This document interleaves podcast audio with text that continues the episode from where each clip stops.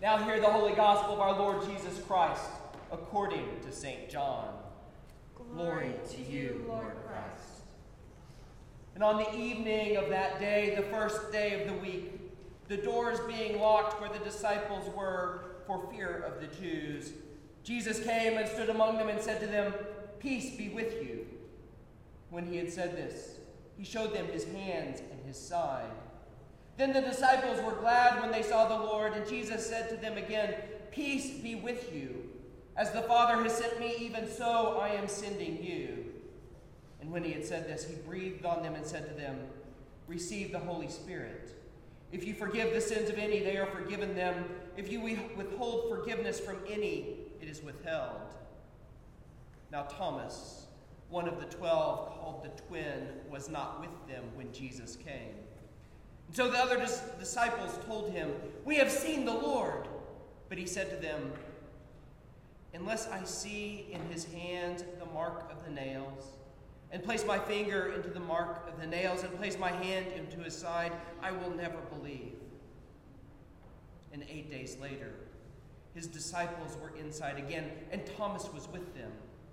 Although the doors were locked, Jesus came and stood among them and said, Peace be with you.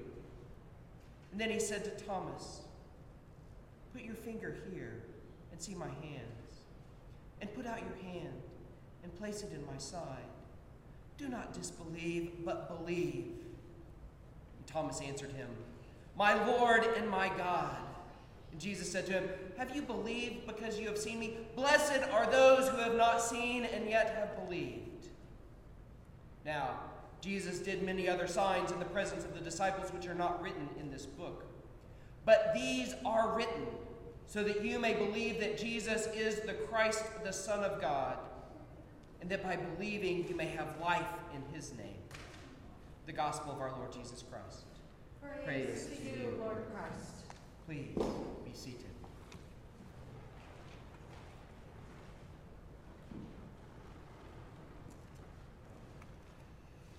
Now may the words of my mouth and the meditation of my heart be always acceptable in thy sight, O Lord, my strength and my redeemer.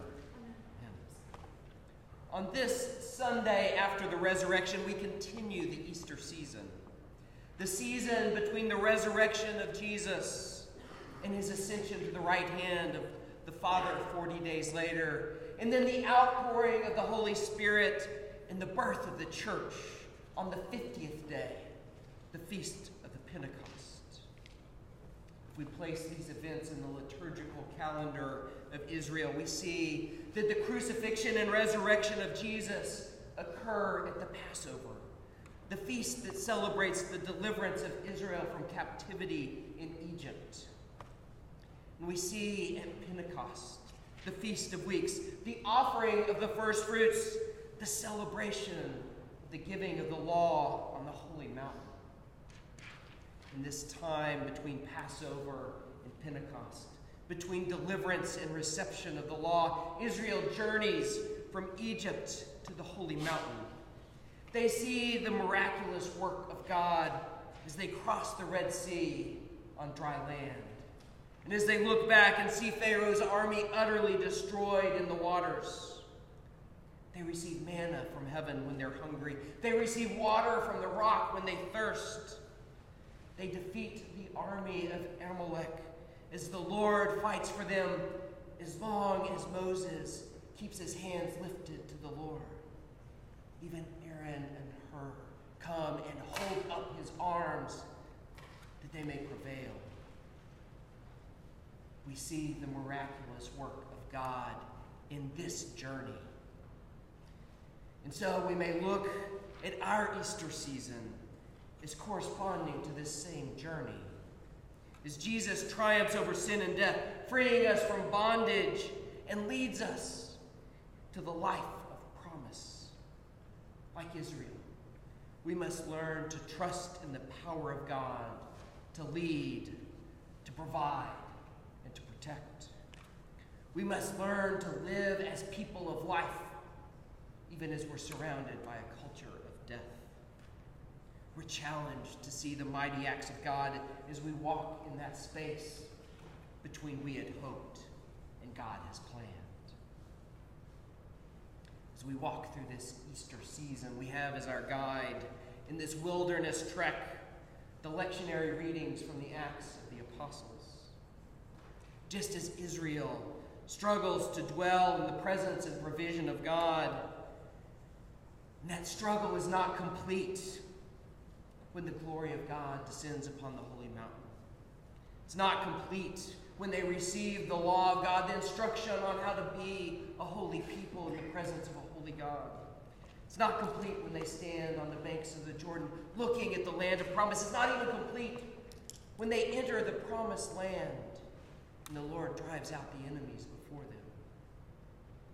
Even so, the struggle of the church, our own struggle, is not complete when we're freed from bondage to sin and death at the empty tomb.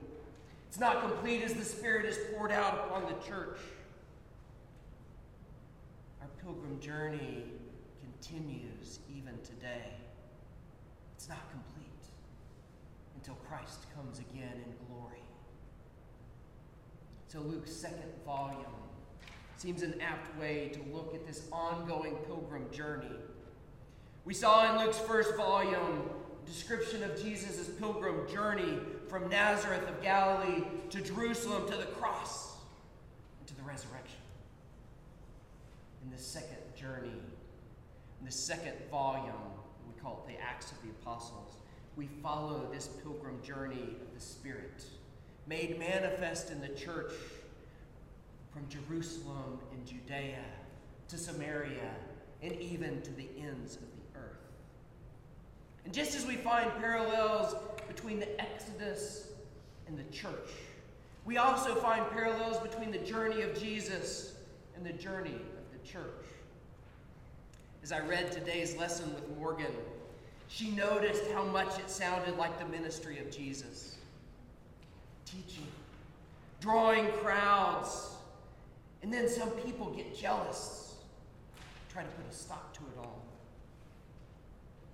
See, we find the same clash of kingdoms that we found in the gospel in Luke's account of the formation of the church. So now let's turn to our passage today as we look at the pilgrim journey in this clash of kingdoms. Our, passion, our passage begins with the statement Many signs and wonders were regularly done among the people by the hands of the apostles. As we look back at the Exodus account, we see that it's by signs and wonders that God works to harden Pharaoh's heart. Exodus 7 3. And as Moses stands before Israel on the verge of the promised land, he reminds them The Lord brought us out of Egypt with a mighty hand and an outstretched arm, with great deeds of terror and with signs and wonders. Deuteronomy 26 8. And the Psalms and the prophets also remind us it's by signs and wonders that God brings Israel out of captivity. It's by signs and wonders that God leads us out of captivity. In Peter's Pentecost sermon, he declares, O men of Israel, hear these words Jesus of Nazareth, a man attested to you by God with mighty works and wonders and signs that God did through him in your midst, as you yourselves know.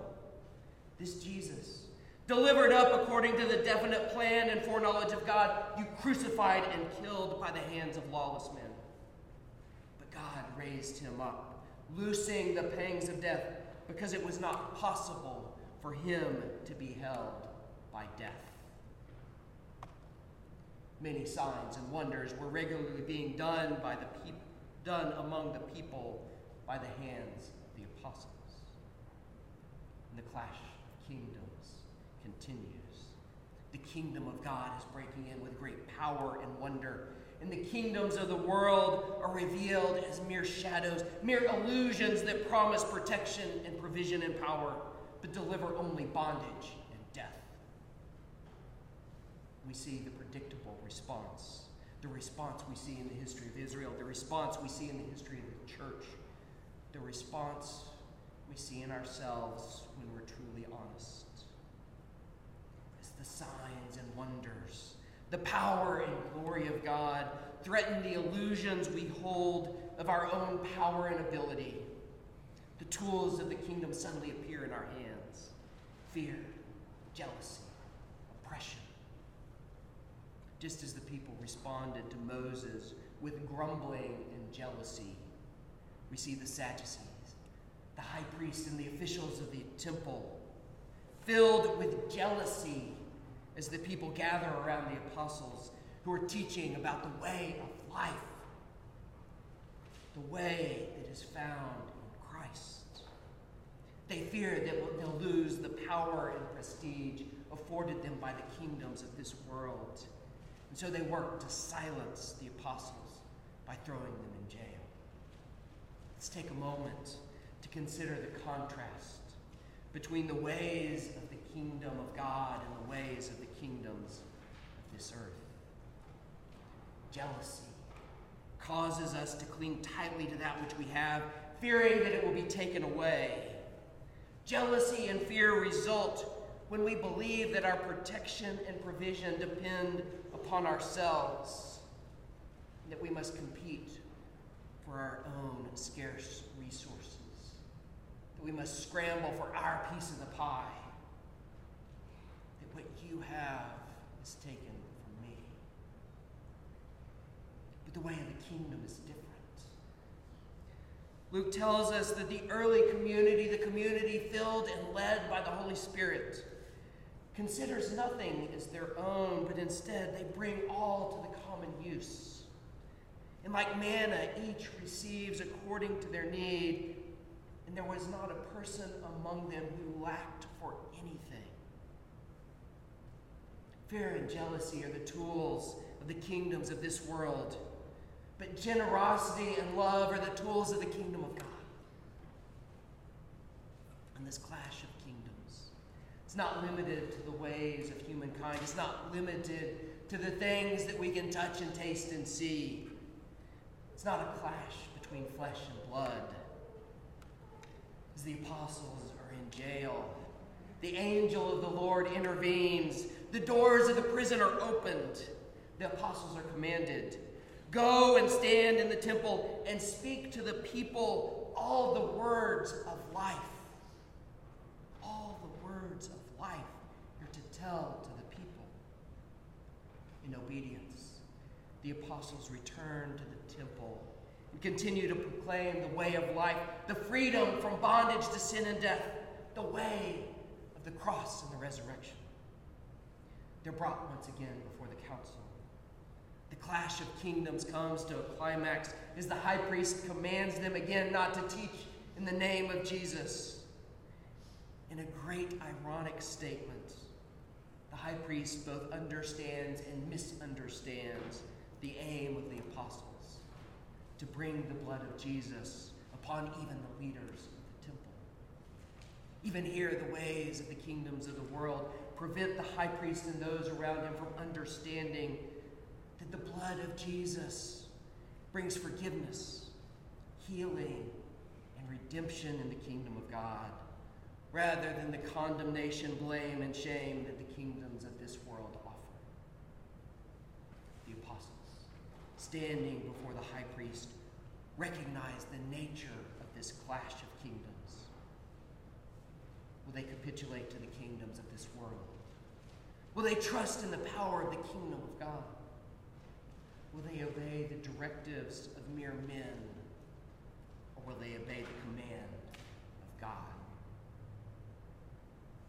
So today, on this Sunday after Easter, as we walk this wilderness journey of the exodus from captivity to sin and death, may we walk with Jesus on the journey from Jerusalem as we come to this table. May we know life as we participate in his body and his blood.